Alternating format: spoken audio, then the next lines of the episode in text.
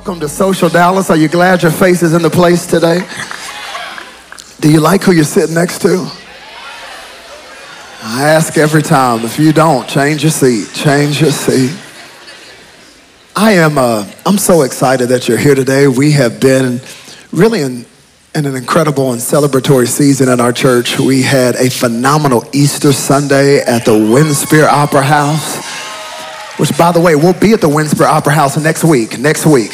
Gilley's wasn't available, so if you show up here next Sunday, you're gonna be by yourself. Uh, we're having church at Winspear Opera House 9 and 11:30, so make sure you're there. And then we had our birthday turn up celebration right after that. Two incredible services back to back. And then we took last week off just to rest and get recalibrated and all of our amazing serve team that serve so faithfully and diligently we let them just chill. And i have to get up and set up chairs and tear down and tear up. Y'all don't know it's hard out here for a church planner uh, this place is not set when we come here. We have to set it. And i want to actually shout out all our incredible serve team. Can you make some noise for them? If you serve in any capacity can you just stand to your feet all of our awesome serve team? Look at that right there Y'all should be clapping louder than that, especially if you ain't on the serve team. You better thank God all these people standing got up here early in the morning, doing all kinds of stuff, setting up, tearing down, even in the back. I don't know what was here last night, but there was a smell in the back. It's very relaxed in the first service, I'll say that. so thankful for our serve team. And um, I'm excited to preach the word today. It's going to be real, real good. And I know you just sat down because you stand right back up uh, to honor the reading of God's word. I want to go to the Gospel of Matthew today, Matthew chapter 15. Matthew 15. I want to look at verses 21 through 28. The Gospel of Matthew, starting at verse number 15. I'm sorry, chapter 15. We'll start at verse number 21 and we'll land at verse number 28 while you're looking at it on your paper Bible. You know you save when you got a paper Bible. Or your smart device, or you're just gonna look on the screen. Can I see your hand one more time if this is your first time here at social? Your first time here, come on. Amazing, amazing. Come on, I'm so glad that you're here. Hopefully, somebody smiled at you today. If they didn't, they don't go to our church. We don't know them, we don't claim them. Uh, Matthew chapter 15, we'll start at verse number 21. And just to uh, let you know before we read this, this is one of those passages of scripture that some preachers will skip and not preach from because it does not put our Savior in the greatest light. As a matter of fact, I've often said that if Jesus was walking the earth today, I am fully convinced he would have been canceled. Oh, he would have been canceled because your Savior was not politically correct. He did not come just to keep the status quo. How many know? He would turn some tables over. He disrupted systems of religion and tradition. He was ooh, a world changer, literally. And this is one of those verses where ooh, it's, it's, it's, it's, it's crazy, but it's still Jesus. And we're going to make it make sense by the end of it. But starting in verse number 21, it says, Leaving that place, Jesus withdrew to the region of Tyre and Sidon a Canaanite woman from that vicinity came to him crying out, Lord, son of David, have mercy on me. My daughter is demon possessed and suffering terribly. Jesus did not answer a word. So his disciples came to him and urged him, Send her away, for she keeps crying out after us. And he answered, I was sent only to the lost sheep of Israel. The woman came and knelt before him. Lord, help me, she said. He replied, oh, Jesus, why did you have to say this? Why couldn't you just say, be healed and go forth in peace? He said, ah, It is not right to take the children's bread and toss it to the dogs. If that was me, I would have been out right there. I might have punched the Savior in the face, actually. But not this woman. Look at how she flips what he says. Yes, it is, Lord. Yes, it is. Even the dogs eat the crumbs that fall from their master's table. Then Jesus said to her, Girl, woo, you got great faith. Let me parenthetically pause right here and say that throughout the Gospels, there's only two people that Jesus commended their faith a centurion who was a Gentile, and this woman right here. Two people in all of Jesus' ministry that he ever commended their faith. Funny to me, he never commended the disciples' faith. In fact, his staff, he was like, Y'all got little faith and you need to level up. but this pagan that did not even have a covenant with Abraham said, Ooh, you got the faith. Be careful who you dismiss. Be careful who you think ain't got faith.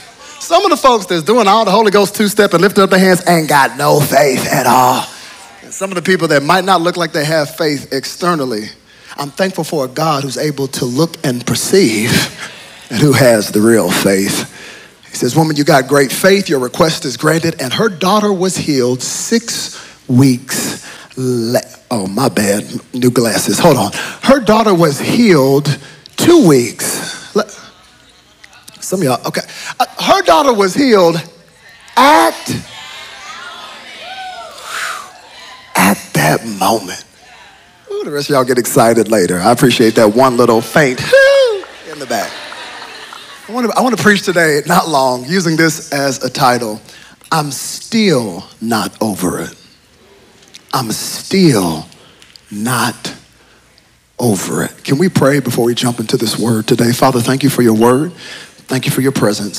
Speak to us so clearly today. When we leave here, let us not say that we were entertained, but God, let us say we were drastically changed by the power of your transformational word. Have your way. In Jesus' name, everybody say it. Everybody say it. You can be seated. Because you sitting down, I'm going to sit down too. Is that cool? Whew. Y'all, something happened two weeks ago. I want to start off this sermon in vanity, but something happened two weeks ago that you need to see. I don't know how good our cameras are. I don't know if y'all can do a close up, but can y'all do a close up real quick? I need y'all to see something. This happened two weeks ago. Come real close, right over here. Do y'all see that? Do you see those gray hairs?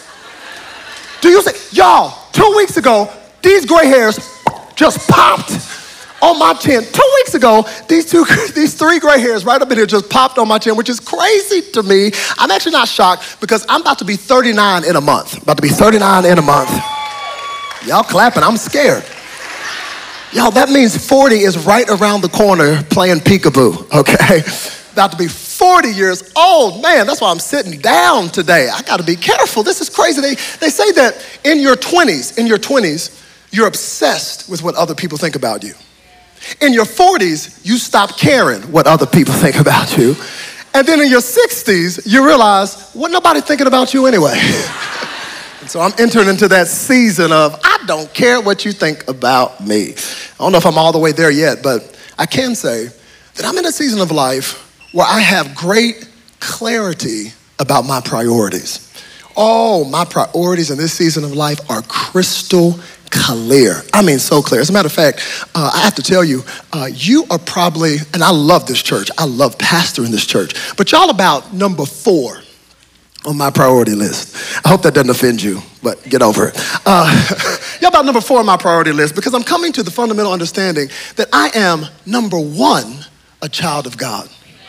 Number two, husband to Taylor Madu.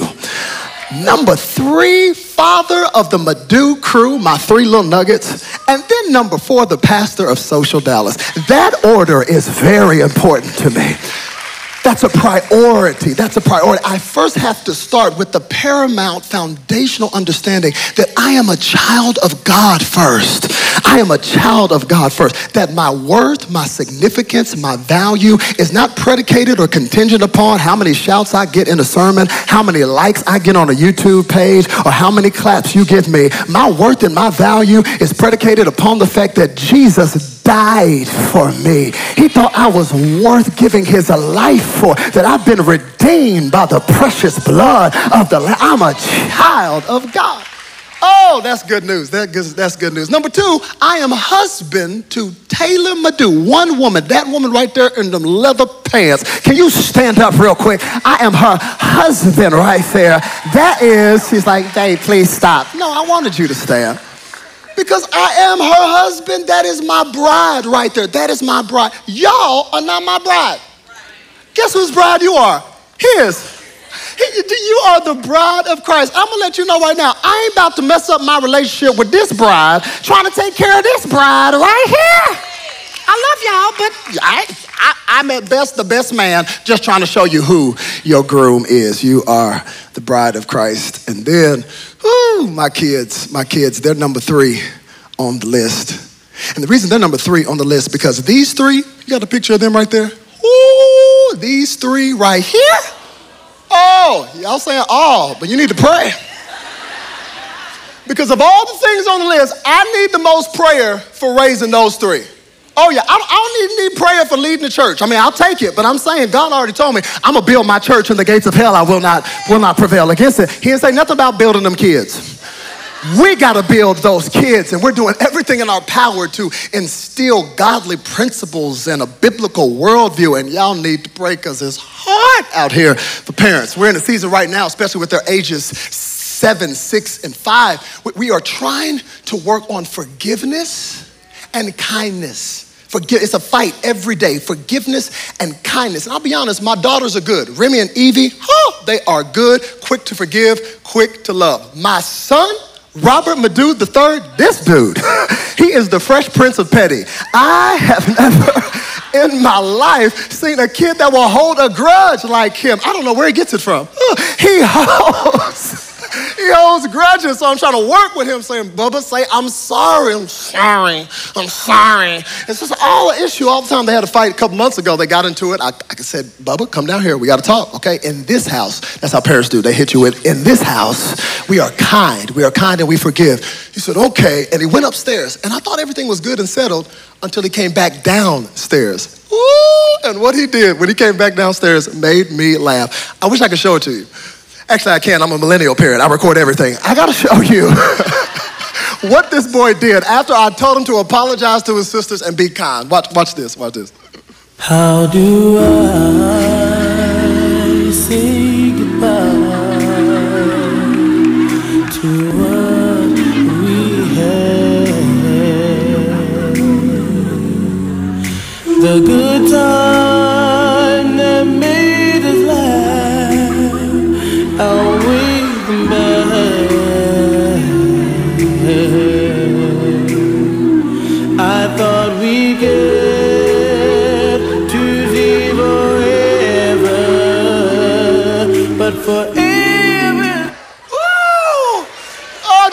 look back like you ain't gonna stop me?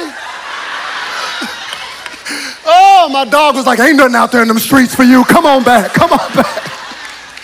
Oh, he made it all the way to the mailbox, came right back, came right back. Come on, you've been there before. Come on, how many, be honest, be honest. Anybody as a kid ever get offended, get mad, and pack the bag, pack the bag? Come on, I did too, it's just not on tape. Got mad, got offended. And isn't it crazy? His natural response was, I'm packing and I'm leaving. It's funny when you're a kid. It's cute when you do it as a child. It's not so cute when you're doing it grown up. Can I ask you a personal question today? What do you do when other people offend you? What do you do when other people offend you? What is your natural response to an offense? Do you pack up a bag and leave? Are you still packing up bags and leaving when somebody offends you? No wonder you on marriage number six. I just want to know what is your natural reaction to being offended? Do, oh, do you stay but you leave emotionally? I'm fine. No, I'm not mad. It's okay but internally you have packed a bag and left. I want to know today, what do you do when you get offended? Do you just pay them back? Disrespect me or disrespect you? You come at me wrong, I'm gonna come at you wrong. You Old Testament, eye for an eye, tooth for a tooth. Do you know why that was actually implemented? And thank God for Jesus, who says no longer an eye for an eye or a tooth for a tooth, but actually turn the other cheek. But do you know why an eye for an eye and a tooth for a tooth was implemented in the Old Testament? It's because of the danger of revenge.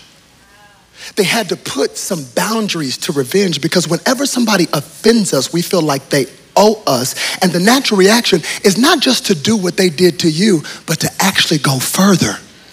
So you cut off my finger, I'm gonna cut off your whole arm. And so, because of the human proclivity to do that, they actually said, Hold on, if somebody takes your eye, all you can do is take their eye back. But grace actually says, Do something completely opposite. I wanna know today, what do you do when you get offended? Do you passive aggressively post on social media? Is that what you do? Just get on social media. Oh, I just want to say today, there's a whole lot of backstabbers out there. Really wish you could trust people, but you can't trust anybody. Ain't no real people today. Is that what you? Is that what you do? Or you ain't even passive aggressive with it. You just put their name. I just want to let you know you can't trust Sabrina. Okay, I gave her thirty-five dollars. I still ain't got my money back. How do you? How do you respond to offenses? Oh. Do you just keep rehearsing what they did over and over again? Like somebody binge watching a Netflix episode over and over again to the point that it has become a cantankerous cesspool of bitterness and anger and wrath on the inside of you. This is why the Apostle Paul says, Don't let the sun go down on your anger or your wrath wrath. You know why he says don't let the sun go down on your anger, your wrath? Do you know that word wrath is actually where we also get the word wreath? It's, it's showing us that anger, when you keep it on the inside, it twists you like a wreath. It has another word for it, not even just a wreath, it's wraith, where we get our word ghost. Because whenever you hold on to the offense of somebody else, they might be out of your life, but they're still there as a ghost. And yeah, you broke up with them 10 years ago, but every relationship, they're still there because you're still holding on to the offense. We're just talking today. What, what do you do when you get offended? Do you go ruin their reputation to somebody else? Say, hey, I just want to let you know about them. Let me, let me tell you what they did to me. Never mind going to them. Let me go to a person that's connected with to them and let me ruin their reputation and let somebody else know what they did to me. And I'll do it under the fake guise of protecting that person from them. Isn't the human mind funny? You will convince yourself that slander is honor. I'm just, I'm just letting you know that you can't trust them because of what they did to me. Now, of all the aforementioned responses, can I just say you are entitled to all of them? Matter of fact, do it. Post about them this afternoon. For real. Just stop calling yourself a believer if you do it. Because there's actually a biblical way to respond to offenses. There is a biblical way. Do you know a verse that I don't hear anybody talking about today? It's a powerful verse. If we would just implement this verse right here, revival would break out in the church. If we just did this verse right here, I'm telling you, lives would be changed, homes would be healed. If we just did this verse right here, can we look at it? Matthew 18, verse 15. If another believer sins, again, believers, sins against you, go on Instagram and blast them. Pu- my bad. I am reading bad today. If another believer sins against you, please go live on Facebook and y'all, my bad. If another believer sins against you, go privately and point out the offense. If the other person listens and confesses it, you have won that person back. There's a biblical way to respond to offenses that when I am offended, my first response is to actually come to you. Ooh, you should see some of y'all's faces right now. I knew I wasn't gonna get a whole lot of amens on this message. Because I see what you're saying. I'm there. I've been there like, I don't wanna go to them. They should come to me.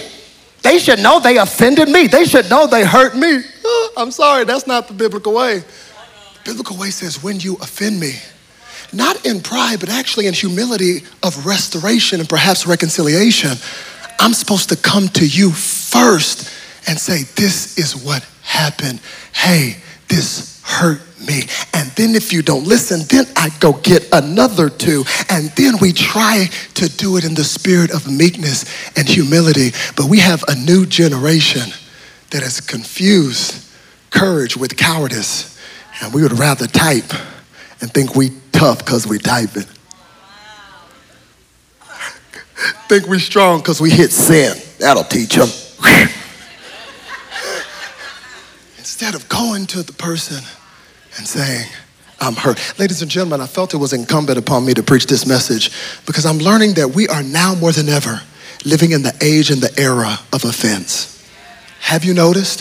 Offense is the emotion of the day. Everybody is perpetually and continually and consistently offended about everything all the time. I don't know about you. That's why I have to take social media breaks because I don't have the emotional energy to be mad about everything every day. Have you ever, it's like in our generation, what we mad about today, y'all?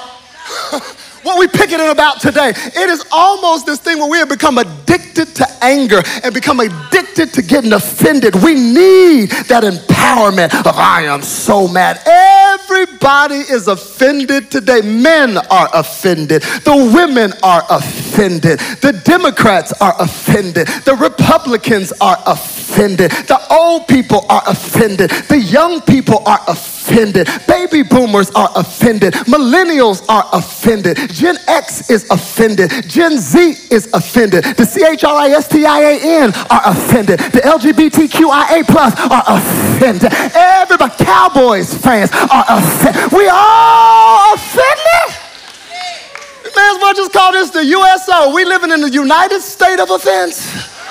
Everybody has something to pick it about and shout about. And I'm wondering, as believers, have we played into the trick of the culture to be offended about everything all the time? Please understand, this is a sign that Jesus' return is imminent. In Matthew chapter 24, something interesting happens. The disciples come to Jesus and they say, Hey, how can we know we are coming back, Jesus? Like, let us know. You've been saying you're you're gonna leave and come back. Give us the Blue's Clues of your return. And Jesus gives them a litany of things. He says, Let no one deceive you. Many will come in my name saying, I am the Christ. He says, Nation will rise up against nation. There's going to be wars and rumors of wars and earthquakes in diverse places and famine and disease and pestilences. And when you're reading Matthew chapter 24, you can get lost in all the earthquakes and all the diseases and all the pestilence that you almost breeze past Matthew 24, verse 10, that he says, Oh, and many will be offended. In other words, one of the signs that Jesus' return is imminent is that there will be a culture of outrage and offense.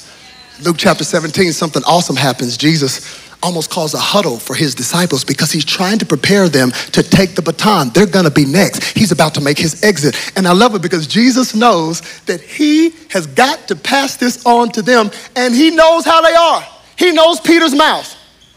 He know Peter gonna pop off and say something. He know Matthew is a tax collector. He gonna be about the budget, and somebody gonna mess up on the budget, and they gonna order more fish than they were supposed to order, and somebody's gonna go off. He knows Judas is about to leave, and he understands that your greatest threat is not what's outside of you. Your greatest threat is gonna be your unity. The world is not afraid of a big church. The world is afraid of a united church. If the church could actually just get together, if we could just get on one accord, we would be unstoppable I'm not scared of the enemy. I'm not scared of the devil. That is not our greatest enemy. Our greatest enemy is turning on each other and allowing a spirit of offense to creep in our hearts to the point that we can't stand the people that have been called to run alongside us. So in Luke 17, he's like, let me talk to y'all real quick. Look at what he says. He says uh, to his disciples, it is impossible that no offenses should come. Ooh, that made me pause right there. That made me pause because you have a God that does the impossible saying something is impossible.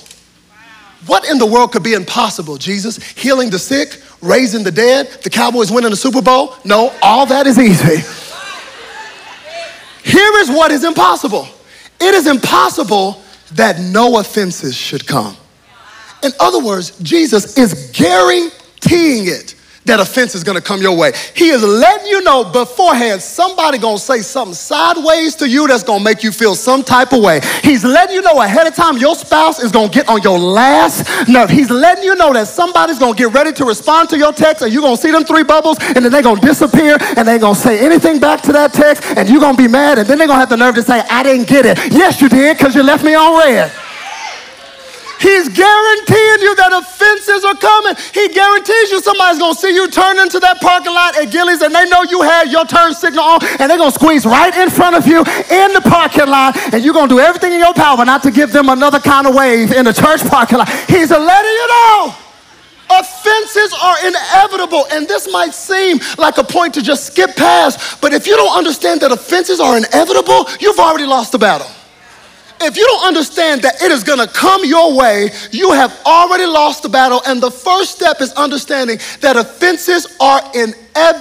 They are going to come your way. If you are gonna run the race that God has set before you, please know that offenses are going to come along the way. It's interesting, the Bible says that we're to run the race that's been set before us and that we have a great cloud of witnesses around us. Oh, I love that. I love the idea that as we're down here running our race, Father Abraham is up there saying, Go social, go social, go, go social, go social, go. And Moses is over there going, Ooh, say, I, let, I said, let my people go, but they better go. Look at them at Gilley's and at Winspear, turning the city of Dallas upside down. Y'all better run your race. Oh, it's a beautiful thing that we're surrounded by a cloud of witnesses and we're running our race. That's encouraging.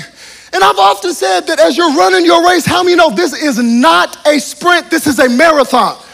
Oh, please believe me when I tell you, Christianity, it is a marathon, not a sprint. How many you know God wants to see, can you make it the long run? Anybody can jump up and down and say anything is possible for six months at church, but can you keep going and keep going even when you don't feel like it? Can you stay faithful even when the feeling is gone? Can you stay committed even when you don't feel like being committed? How many you know this is not a sprint, this is a marathon? And I want to pause right here and thank God that the race is not given to the swift or to the strong, but the race is given to the one who endures to the end. Let me just take a praise break and thank God that my running is not in vain, that I cannot stop until I get to heaven. And he says, Well done, my good and faithful servant. That's why I can't quit. That's why I preach whether I feel like it or not, because I'm running a race that's not predicated upon my speed, it's built on my endurance. Oh, see, I got the ride or die praises that are praising right there. Some of y'all too much in your feelings, and no wonder you about to quit. You better have some fortitude. You better have some tenacity to say, come hell or high water, I'm going to keep on running my race. I'm sorry, I said I was going to chill today. I'm almost 40. Let me calm down. We're running a race, and it's not a sprint, it's a marathon. But I think I messed up the metaphor talking about a marathon because some of you have the imagery of this open track and we're just running our race. That is not the race we're running. Can I show you what it looks like? This is what it really looks like to run the race God has set before you. It is. it is a race with the fences. It is a race that all throughout your life, I don't care how saved you are, you could have floated in here and had communion for breakfast. I promise you, as you're running the race God has set before you, you're gonna run into some hurdles. Some hurdles, some, some hurt. Oh, some offenses. And as soon as you run into those offenses, a decision is placed in front of you. Am I gonna stand here staring? How could they say that about me? Or I'm gonna be so committed to what's ahead of me that I won't let what's in front of me stop me. I feel some of you, and I can feel the tension in the room. I need all my intercessors praying. Because I feel some of you in here who have had legitimate hurts and offenses, and you're like, I'm still not over it. And that's fine. But I'm just telling you, you're going to waste years of your life stuck in front of a hurdle that God wanted you to step over. It's interesting. Jesus says it is impossible that no offenses should come, but he did not say that it is impossible for you not to get offended. Because there's a difference between an offense and offended. And teach the Bible. I'm gonna teach. There's a difference between an offense and being offended. See, an offense is what happened, offended is a reaction. An offense says, You did it. offended says, I will never forgive it.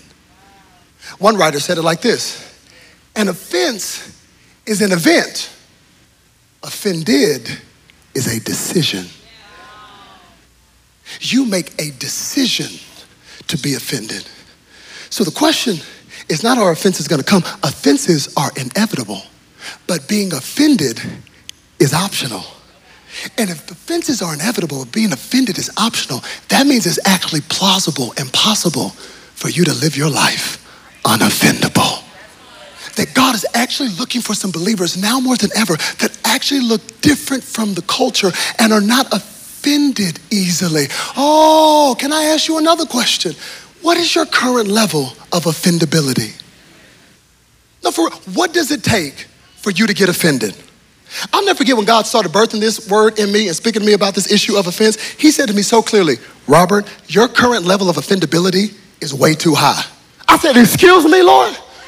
What you talking about? My current level of offendability is too high. I do not get easily offended, Lord. What are you talking about? I started getting offended that God told me I got easily offended. How many know Jesus knows how to offend you too? Ooh, not only people offend you, Jesus can. If Jesus has never offended you, you don't have relationship with Jesus. He can't help but offend you. Jesus cannot read your Bible. He was always offending people. He couldn't help but offend you. You know why? Because he is the way, he is the Oh, you said it, not me. The truth and the life. He is the truth often offends before it transforms and changes. So ultimately, sometimes when Jesus comes in your life with the truth of who you really are, it will offend you. But don't let the offense make you walk away. Let it make you seek him so you can be transformed to the image of his dear son and look like him. Oh, I never forget it. He said, You are too easily offended. And he began to remind me, he said, Robert, I got big things in store for you, massive things in store for you, things that your eyes have not seen and your ears have not heard. I got big things in store for you, but you'll never be able to handle the big thing if it keeps taking the smallest thing for you to get offended. What does it take for you to get offended? So sometimes I'm dealing with the offenses of other people. And sometimes I'm dealing with the offenses of Jesus. And the question of every offense is I'm going to stand here and say I'm still not over it? Or am I going to get over it and go toward what's ahead?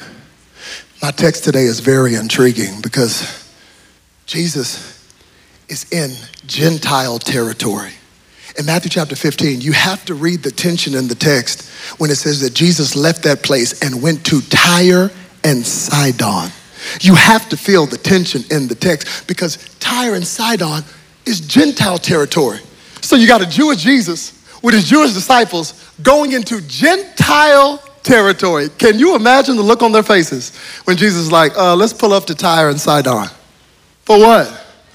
Y'all, this is, ooh, this is a Republican going to the Democratic National Convention.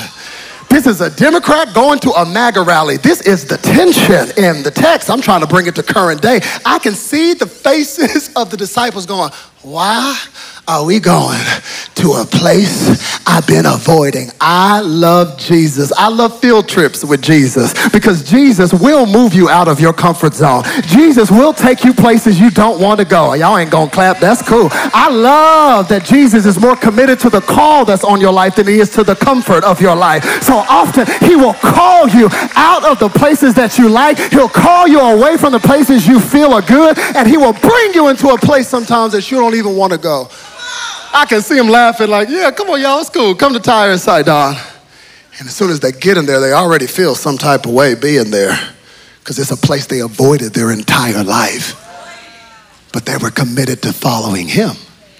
And so they follow him, and there they are in the house.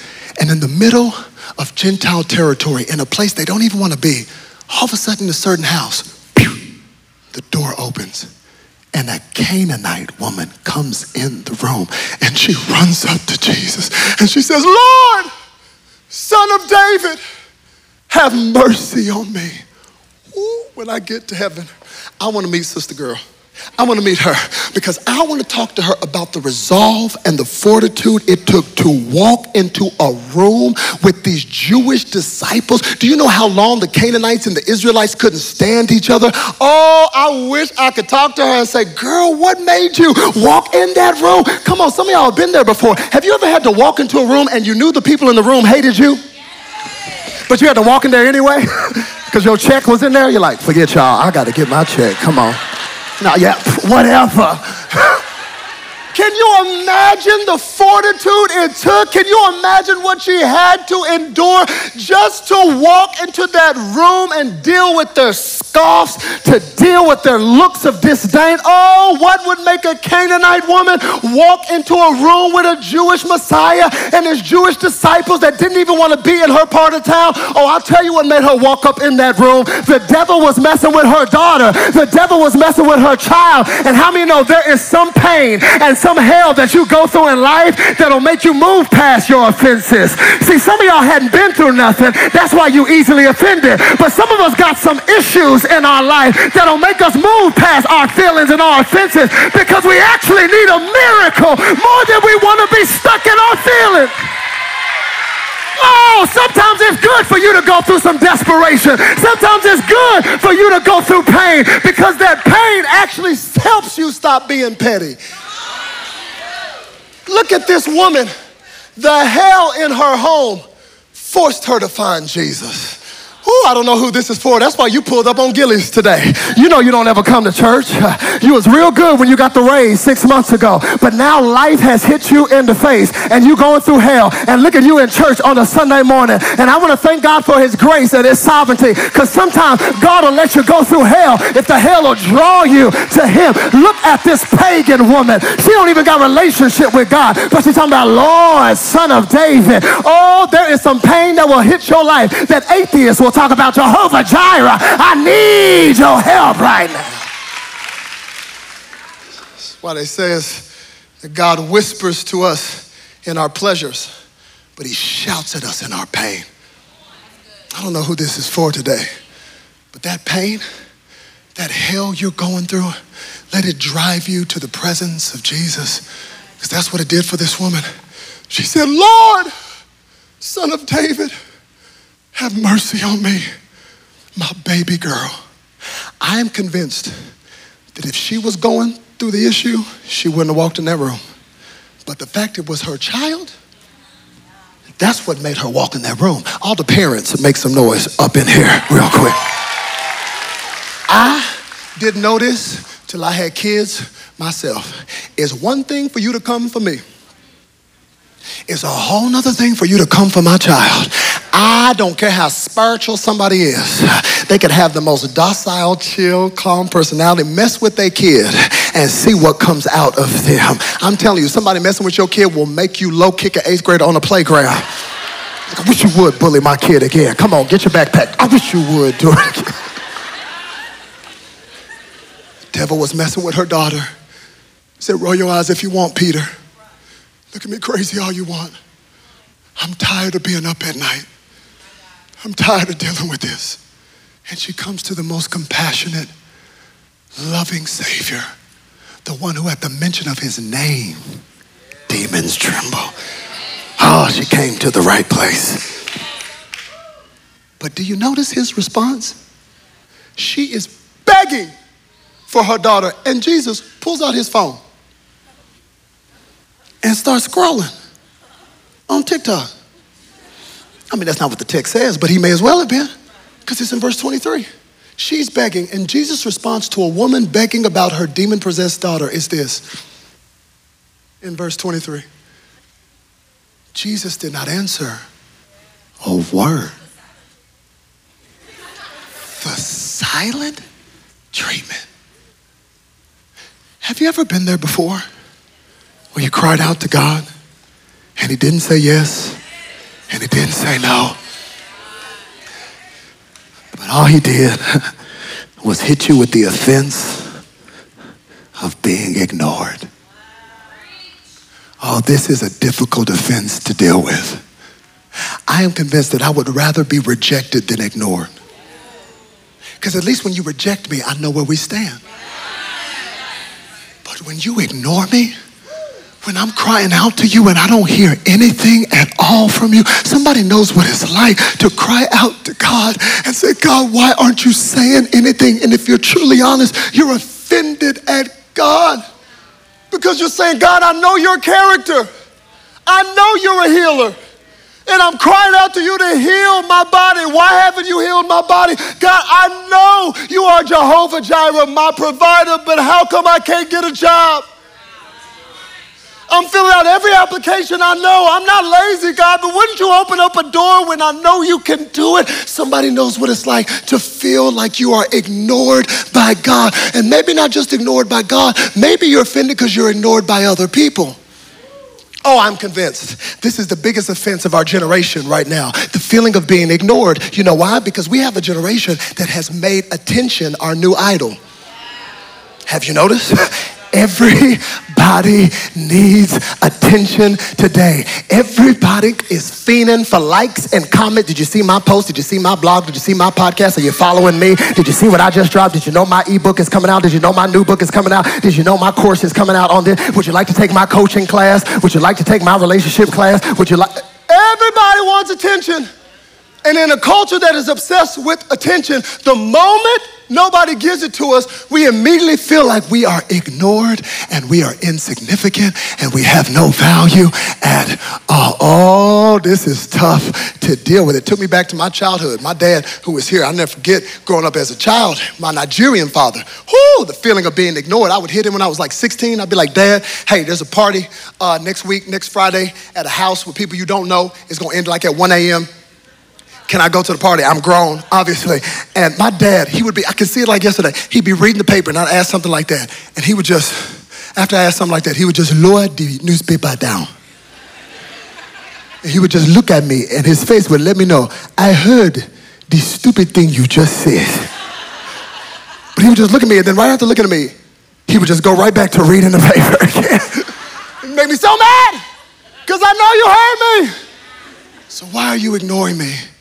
The offense of being ignored is painful to deal with.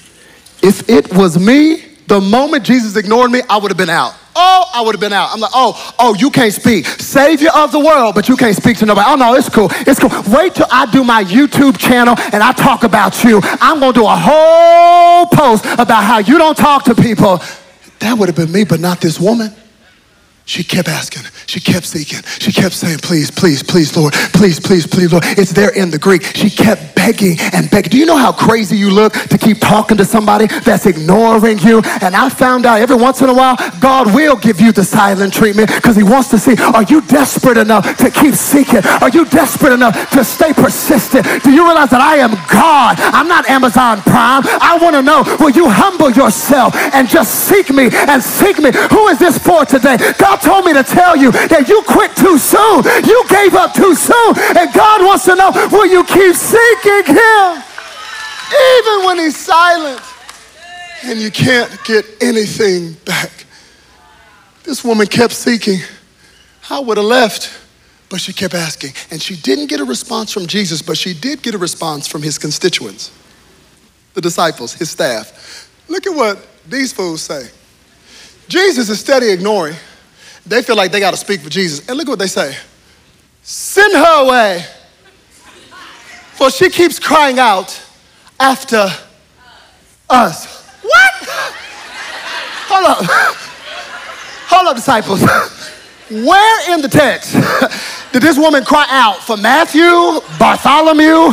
When does anybody cry out for Bartholomew? He don't ever get a shout out. When did she say, Peter, ain't nobody crying out for you?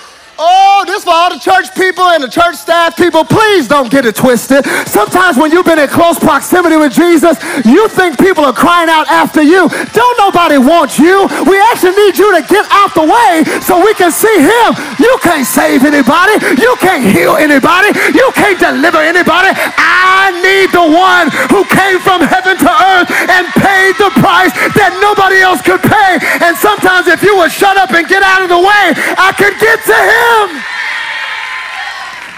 Oh, you got to watch out for disciples sometimes. You got to watch out for disciples that get a title. Because they've been with him for two years now. They were super humble at first. Oh, you really, you want us? We just, we just fishermen. You want us? That's how they were when they first got called. Just like you when you first started serving in church. I'm just so glad to be serving. But now it's been a couple of years. Now you got sunglasses on. So y'all better be glad I'm even here. No, I got a blue check. Never mind, I bought it. I got a blue check now. Now you got sunglasses on inside. And you think people want you? Send her away. Are you bothered, Messiah? I am. Send her away. She keeps crying out after us. It's the us that makes me mad. this is the offense, oh, of the institution of the church. Isn't it crazy that the same disciples that should be reflecting the nature and the character of God have the nerve to be sending people away? This is the offense of the institution of the church. And that is really the cry that I hear all the time of people who don't have a problem with Jesus. They just got a problem with the people that represent him. I mean, you hear it deconstruction and church hurt. And hear me, as somebody who leads a church and loves the church, the church has got to do better. I am not dismissing some of the ridiculous things that we have seen in churches, and particularly with pastors and leaders. But I also need you to see that it is a diabolical scheme and trick of the enemy to get you to walk away from the church just because somebody in the church hurt you. Ladies and gentlemen, there are no perfect churches. And if you find it, please don't join it because you'll jack it up. Because you are jacked up too. It is not an excuse for toxic cultures, but you got to see the scheme of the enemy. He will do whatever he can to get you in isolation and away from community. And that's why so many people are quick to say, Well, it's my church hurt. It's my church. you don't see nobody else say, I, I got corporate America hurt. I, have never heard that term. I've never heard of I, I'm so sorry. I'm just really dealing with Best Buy hurt. Can you cut off your electronic device? No, I got Target hurt. Don't wear that red shirt around me. I'm easily triggered. Can I t- It's only the church that we want to castigate the whole entity and the whole institution just because some people in the church didn't reflect the character of God. If this was me, and Jesus ignored me, and the disciples tried to shoo me, oh, I would have been out. I would have been out. I probably would have punched Peter on the way out. Send me away. I would have been gone. Not this woman. Not this woman. She stayed. Matter of fact, she changed her posture. The Bible says she got on her knees and she said, Lord, help. Lord, help. She worshiped.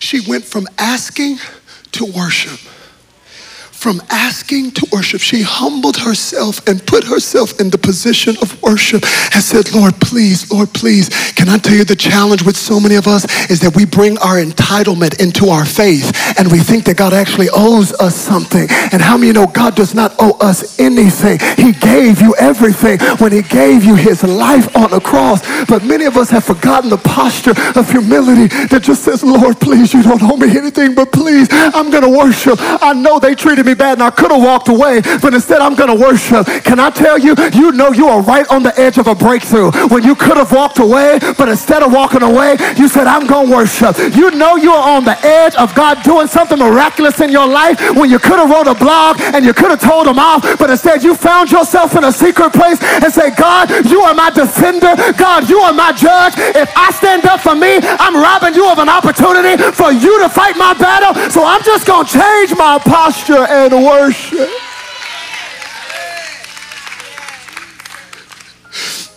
It's easy to walk away. It's easy to quit. It's easy to say, believe me when I tell you, it's easy to say, forget all of this, man. It's not worth it. The difficult thing to do is even with the offenses, even after feeling ignored, even after the church hurt, can you find a posture of worship? And trust the God that sees you when nobody else sees you. she worshiped. I'm sure she wanted to leave, but she was too desperate. She just worshiped him. And here's what I love because she stayed, he spoke. He spoke. It wasn't until she changed her posture and worship that Jesus actually spoke. I don't know who that's for, but you left too soon. You let the offenses drive you away, but I'm telling you, there's something about staying and being planted and worshiping that postures your heart and your ears to hear the voice of Jesus. Now, I do have to warn you when he does speak, he might not tell you what you want to hear. He might tell you you were wrong. Are you even open to that? I'm blown away by the arrogance of people today who are not even open to the fact I was wrong. It was me. That was my bad. It was me. Look at what Jesus, the first words of Jesus to this woman, look at what he says to her. He says, even as she's worshiping, I was sent only to the lost sheep of Israel. Let me translate that for you. Girl, I ain't here for you. As she's worshiping, he has the nerve to let the first words to this woman be, I was sent only to the lost sheep of Israel. Ladies and gentlemen, that is the offense of insignificance. You mean to tell me that because I'm a Gentile and I'm not a Jew, you're not here for me? That is what the human heart can't handle. It's to make me feel like I'm less than. It is the offense of insignificance. He says it so clear. I am here for the house of Israel first. Now, this is why whenever offenses come in our life, perspective is important. Because whenever you are offended, you become blinded by that offense. And you look at everything and that person through the lens of the offense. And how many know that's why every time you tell the story, you are the victim and that other person is the villain? Have you noticed how offenses blind you to another perspective? And that's why it's always pride behind offense because humility is actually open to somebody else coming in and saying, actually, you shouldn't have responded that way. Actually, you shouldn't have done that. Actually, you never even expressed that expectation. It's perspective. So, from her perspective, it's insignificance. You said you're only here for the lost sheep of Israel. But from Jesus' vantage point, it is not insignificance, it's actually precedence. Jesus says, I have a mission, and my mission is first to the house of Israel, first to the Jew, and then to the Gentile. But I got to come to the Jew first. That's why Paul said, I feel like preaching, I am not ashamed of the gospel of Jesus Christ, for it is the power of God unto salvation, first to the Jew, and then to the Gentile. He said, I got to come for the Jew first, and then to the Gentile. But when you are arrogant, and you don't take precedence, you'll feel like you're insignificant. Come on, it's the equivalent of like spraining your ankle. Can you imagine spraining your ankle and going to the hospital? And you go to the hospital because you sprained your ankle and you think you broke it. And as they're looking at your ankle, somebody with a gunshot wound to the head comes in the hospital. And because the person with the gunshot wound comes in, they throw you a bag of ice and they start working on the person that just got shot in the head. How stupid would you look in the hospital? Oh, really? Y'all just, what about my ankle? You don't care about me? See, I'm leaving this hospital. Y'all don't love anybody. How crazy would you look? And they would look at you and say, no, boo boo. We're not saying you're insignificant. We're just saying this person that got shot in the head must take precedence. And Jesus' first assignment was to the house of Israel, and they had to take precedence because their religion had blinded them from the need of grace. The offense of insignificance. If this was me, oh, I would have been gone after the first offense. But not this woman. She kept pressing. And look at what Jesus says lastly to her. He says to her, this the one that's scary to read. It's not right to take the children's bread and toss it to the dogs. Y'all, this is a text that preachers don't want to preach because it's hard to articulate and try to exegete the fact that the King of kings and the Lord of lords. called this woman a dog. But before you run out the church, please understand context matters. Context matters. And what's interesting is Jesus is actually playing into what is happening in that culture. In that culture, Jews called Gentiles dogs. Dogs were outside. That's what they called them. This is the offense of being insulted. If you look at this on the surface, it looks like the king of the universe, the compassionate father, insulted this woman by calling her a dog, just like every other Jewish person would have done in that culture in that day, calling her a dog. And I have the strange suspicion that maybe in this woman's mind, after this last offense, maybe in her mind, she was ready to walk away. She said, I've tried everything. I've been ignored. I've been made to feel insignificant. I've been hurt by your own disciples. I gotta walk away. But here's what you don't hear in the Greek. Jesus doesn't use the term dog that every other Jew used. They used the term dog to denote a wild dog. Jesus uses a term that denotes a pet dog. So I think this one was about to roll out until she realized wait a minute. All the other Jews call us Gentiles wild dogs, but you call me a pet dog.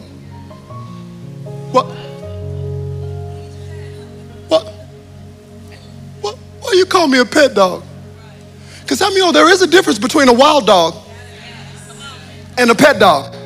I'd rather you not call me a dog, but if y'all gonna call me a dog, call me at least a pet dog, because there's a difference between a wild dog and a pet dog.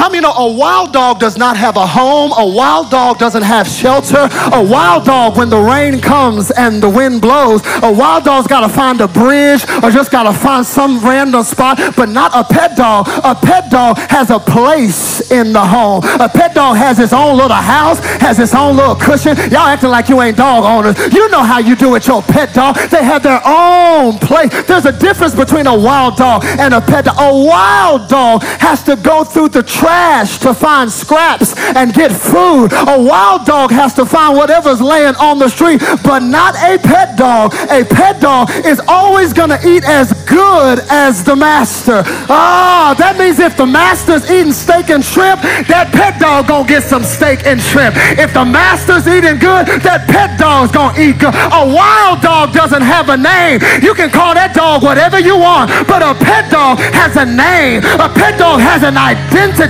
that was given to it by the master, by the one that owns it. Oh, I think it hit her in the head. She said, I see why you calling me a pet dog because maybe it has nothing to do with you calling me a dog, but everything to do with who my master is. Oh, as long as you're my master, I got every single thing that I need. If you're my master, the crumbs that come from the table of Jesus are enough. This woman didn't allow the offenses to stop her. She said, Call me whatever you want. I just want you to be my master. Call me whatever you want. As long as you're my master, I got every single thing that I need. As long as you're my master, just a crumb that falls from the table of the master of Jesus is enough for my healing, is enough for my breakthrough. I got to close this message, but I came to tell somebody that is stuck at the offense, that's stuck at the father who was never there, that's stuck at the mom that never gave you the validation that you needed, that's stuck at the coworker that keeps talking about you, that's stuck at the business partner that stared you in the back. You can if you want. Just stand there and look at the hurdle and say, I'm still not over it. But God told me to tell you today, if you would actually trust him and just take a step and get over every single person that ignored you, I don't need validation from you. I need validation from the one who loves me, the one that calls me his own, who can get over all of the church hurt. Yes, the church hurt people, but can you keep your eyes on the beautiful Savior? Can you get over all the people that made you feel insignificant and say, I am who God says that I am? Can you get over being insulted and say, God, I'm going to keep my eyes on you? You were insulted on a cross, but you said, Father, forgive them. They know not what they do. You can say I'm still not over it, but you're gonna be stuck on this side of your purpose. Some of you have delayed your destiny for years because you've been stuck at the hurdle. And God told me to tell you if you would just step over it, your miracle is on the other side of your offense. Oh, I wish you caught this. Your miracle is on the other side of your offense. When was her daughter healed? At which moment? At the moment she got over every single one of those offenses. You know what I love about this miracle? Is this miracle was right behind this curtain the whole time. I put this miracle back there before service even started today. Y'all were up here worshiping and didn't even know there was a hidden miracle. There was a hidden miracle behind the stage. But I made it a point not to grab the miracle until I got over every single one of these offenses. And I came to tell you, God has a miracle that has been waiting on you, but you've got to get over the hurt. Hear me. I am not downplaying what they did. I'm not saying the offense was right. Oh, hear me today. There are some people who have gone through some serious offenses.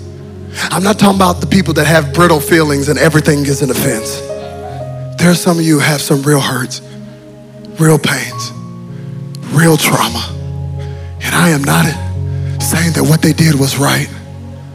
I'm not even going to take away your right to be angry. But I do just want to posit this question Do you want to be offended more than you want your miracle? Because God will often put your miracle on the other side of an offense, and He wants to know do you have the courage to forgive and let it go? And if you have put your faith in Jesus, and our faith is built on a man who hung on a cross, who truly did no wrong, He was the only one who said, I didn't do anything, and could truly say that. Come on, get out of your pride. We all have sinned, we all have hurt other people. You are not innocent. How many you know He was the only innocent one? Yet with his arms stretched out wide, he said, Father, forgive them, for they know not what they do. And if our Savior did not hold any of your offenses towards you, what right do we have to hold any offenses towards anybody else? I, I preach this message because I feel like our church is getting ready to step into the greatest season of miracles. I'm telling you, this is not just preacher hype. We are about to step into the greatest season of the miraculous. He's already doing a miracle, but how many you know this is not the full picture? This is just the beginning. We are about to step in the season of miracles in this season of May. We may as well call it May, a month of miracles.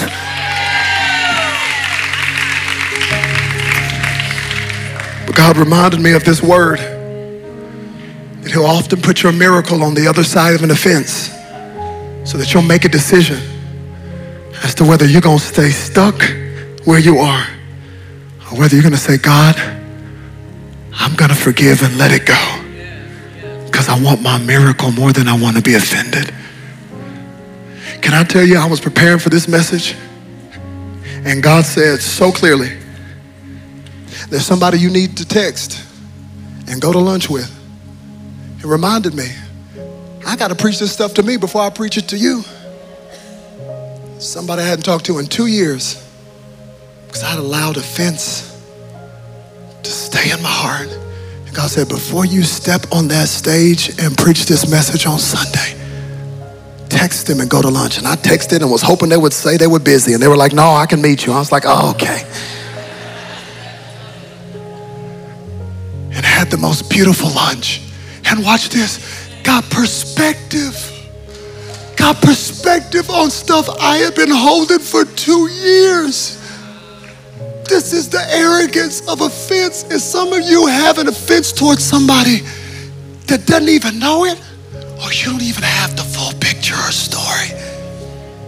And a miracle of healing happened in my heart this week. And I'm telling you, this is a message that is easy to shout about, but harder to live out in practicality when this service is over. Came to tell you there's a miracle on the other side of your offense. And God's word to you today is to let it go. Stop saying, I'm still not over it. Instead, lift up your hands and say, God, help me. Help me to reflect your character. Help me say, Father, forgive them. They know not what they do. Would you stand to your feet all over this place today? Worship team, can you come up here, please?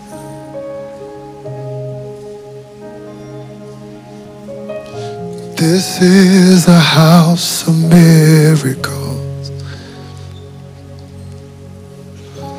Thank you, Jesus. I'm going to ask every head be bowed, eyes be closed. If you're in here today and be so honest to say, hey, Pastor Robert, I know this is for me.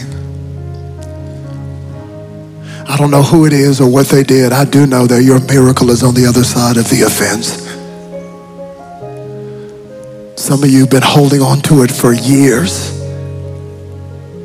And then you have the nerve to be mad at God as to why the miracle you've been believing for hasn't come to pass. God says, Today, if you'll let me, I'm going to give you the strength and the grace to step over every hurdle. It doesn't deny it. In some cases, it doesn't mean you're going to be back in relationship with that person, but it does mean in your heart, you say, if I serve a God who held none of my sins and my offenses against me, what right do I have to hold any offense towards anybody else?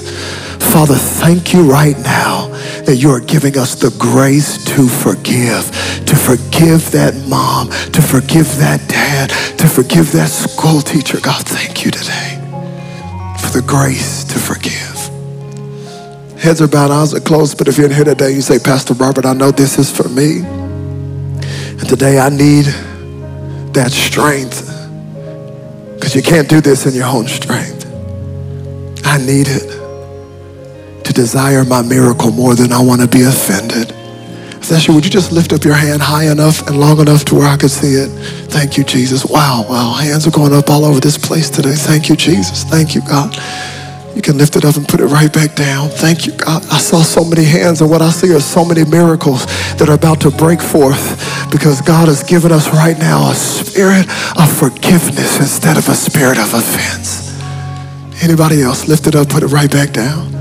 If you're here today and you say, hey, Pastor Robert, I've never surrendered my life to Jesus, but today, but today I need to give him my life. Hear me, you cannot forgive in your own strength. What gives us the strength to forgive is not looking at the hurdle or the offense, it's keeping your eyes fixed on the one who paid the price for your sin. It is our eyes fixed on Jesus and his finished work and what he did for us. That puts the pain in perspective. So you're here today and you've never surrendered your life to Jesus. I want to give you that opportunity today. Would you lift up your hand high enough and long enough to where I can see it? Say, today's the day. I need to give him my life. I'm not asking you, have you had an encounter with church? I'm asking you, have you surrendered your life to Jesus? Maybe you allowed the church hurt to stop you and there was a season you were going after the things of God. But even right now, you hear your father saying, you can come home. You can come home. Anybody else lift it up and put it right back down. Thank you, Jesus. Thank you, God. Here's what I want to do. If you lifted up your hand, that last time saying, I need to give Jesus my life, or I just feel like there's some of you and you would know who you are, that you just know you need to take a step and respond to this message. I love having a response to a message and leaving the seat where I am because something about moving my body is indicative of what's happening in my spirit. I just feel like for some of you, you need to leave that hurt and that offense at your seat. And as you take every single step up to this altar, you're saying, God, I'm trusting you for the next step. God, I don't want to be controlled by bitterness. I don't want a root of bitterness that can even lead to witchcraft to be in my heart. So some of you need to respond by giving them your life, but some of you need to respond even by saying, God, today's the day I am letting it go. When I count to three, if that's you, I just want you to come up here to the front. Don't worry about what anybody else is going to think about you. Come on, this is about you and your miracle. This is about you and your healing. Come on, some people are already coming, but this is for you. If you know it's you, I want you to come. One, come on, this is your day. No more of that unforgiveness and bitterness. Two, come on, this is the moment God's saying, let it go. Three, I want you to come. I don't care if you're that far in the back, maybe you're in the watch party room, just walk to the front. I just want you to come. And I want us to sing that house of miracles. And as you come, can you just lift up your hands as a sign to say, God, I'm giving it to you. I don't want to hold on to that bitterness. I don't want to hold on to that unforgiveness. Today is the day I release it. I give it to you. I don't want to be my defender. I want you to be my defender, Jesus.